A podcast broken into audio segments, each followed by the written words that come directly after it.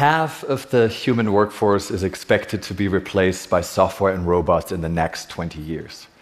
And many corporate leaders welcome that as a chance to increase profits.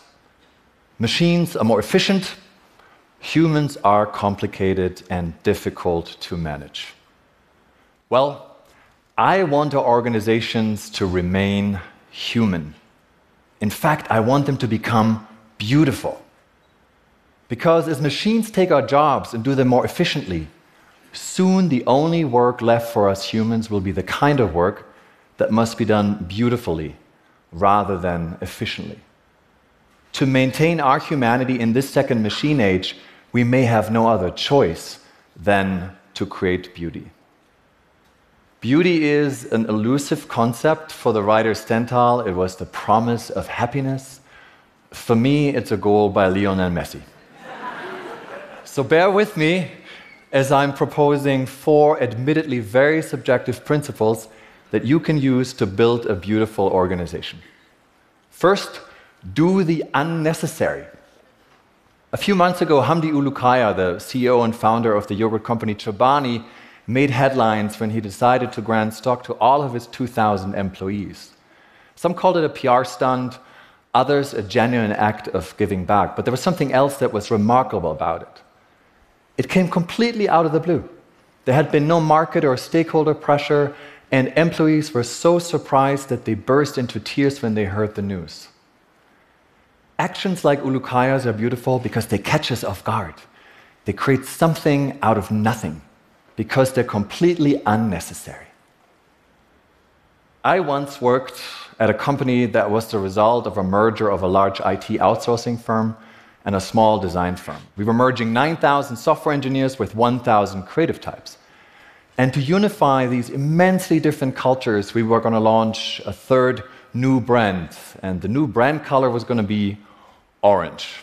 And as we were going through the budget for the rollout, we decided last minute to cut the purchase of 10,000 orange balloons, which we had meant to distribute to all staff worldwide. They just seemed unnecessary and cute in the end. I didn't know back then that our decision marked the beginning of the end, that these two organizations would never become one. And sure enough, the merger eventually failed. Now, was it because there weren't any orange balloons? No, of course not. But the kill the orange balloons mentality permeated everything else. You might not always realize it, but when you cut the unnecessary, you cut everything. Leading with beauty means rising above what is merely necessary. So do not kill your orange balloons. The second principle create intimacy. Studies show that how we feel about our workplace very much depends on the relationships with our coworkers.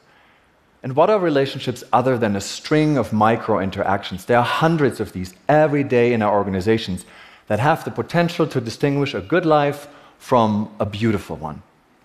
The marriage researcher John Gottman says that the secret of a healthy relationship is not the great gesture or the lofty promise, it's small moments of attachment. In other words, intimacy. In our networked organizations, we tout the strength of weak ties, but we underestimate the strength of strong ones. We forget the words of the writer Richard Bach, who once said, Intimacy, not connectedness. Intimacy is the opposite of loneliness. So, how do we design for organizational intimacy?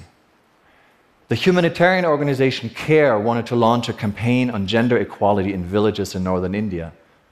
But it realized quickly that it had to have this conversation first with its own staff. So it invited all 36 team members and their partners to one of the Khajuraho temples, known for their famous erotic sculptures.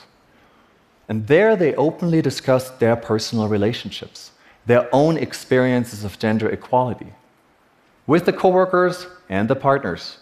It was eye opening for the participants. Not only did it allow them to relate to the communities they serve, it also broke down invisible barriers and created a lasting bond amongst themselves. Not a single team member quit in the next four years. So, this is how you create intimacy no masks or lots of masks. when Danone, the food company, wanted to translate its new company manifesto into product initiatives, it gathered the management team and 100 employees from across different departments, uh, seniority levels, and regions for a three day strategy retreat. And it asked everybody to wear costumes for the entire meeting wigs, crazy hats, feather boas, huge glasses, and so on. And they left with concrete outcomes and full of enthusiasm. And when I asked the woman who had designed this experience why it worked, she simply said, Never underestimate the power of a ridiculous wig.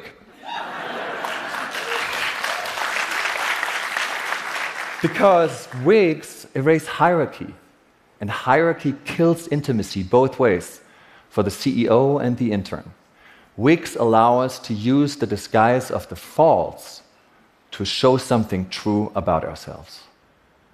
And that's not easy in our everyday work lives because the relationship with our organizations is often like that of a married couple that has grown apart, suffered betrayals and disappointments, and is now desperate to be beautiful for one another once again. And for either of us, the first step toward beauty involves a huge risk the risk to be ugly. So many organizations these days are keen on designing beautiful workplaces that look like anything but work vacation resorts, coffee shops, playgrounds, or college campuses. Based on the promises of positive psychology, we speak of play and gamification. And one startup even says that when someone gets fired, they have graduated. that kind of beautiful language only goes skin deep. But ugly cuts clean to the bone, as the writer Dorothy Parker once put it. To be authentic is to be ugly. It doesn't mean that you can't have fun or you must give in to the vulgar or cynical, but it does mean that you speak the actual ugly truth. Like this manufacturer that wanted to transform one of its struggling business units. It identified, named, and pinned on large boards all the issues, and there were hundreds of them, that had become obstacles to better performance. It put them on boards, moved them all into one room, which it called the ugly room. The ugly became visible for everyone to see, it was celebrated. And the ugly room served as a mix of mirror, exhibition, and operating room, a biopsy on the living flesh to cut out all the bureaucracy. The ugliest part of our body is our brain, literally and neurologically. Our brain renders ugly what is unfamiliar.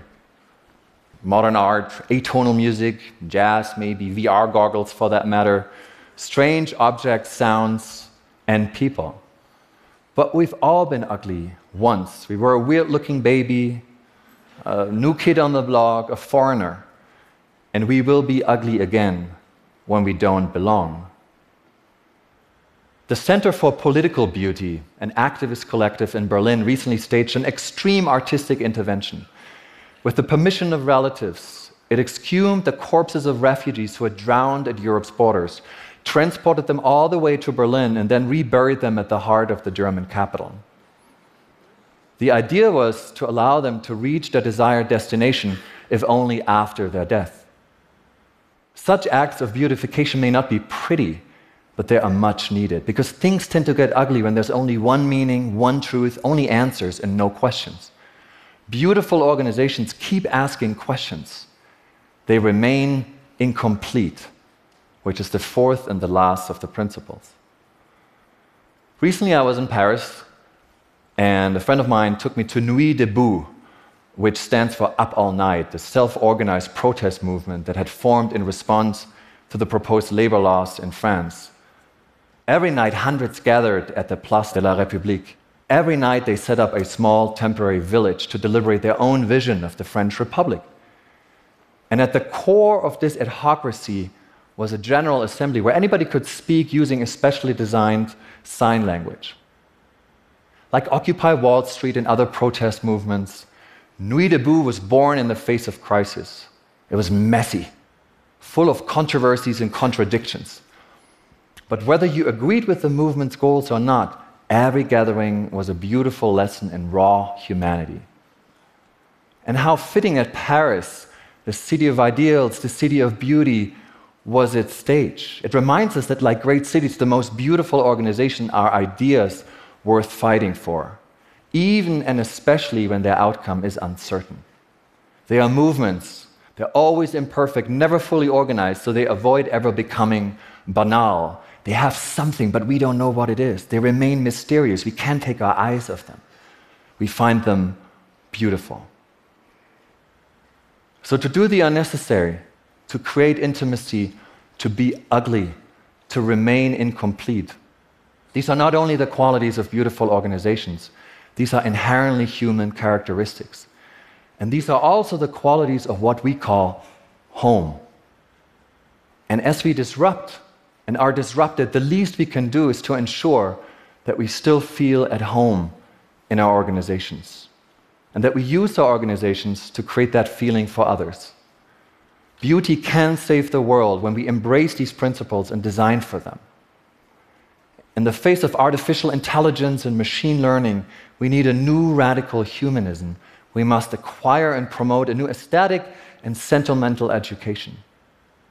Because if we don't, we might end up feeling like aliens in organizations and societies that are full of smart machines that have no appreciation whatsoever for the unnecessary, the intimate, the incomplete, and definitely not for the ugly. Thank you.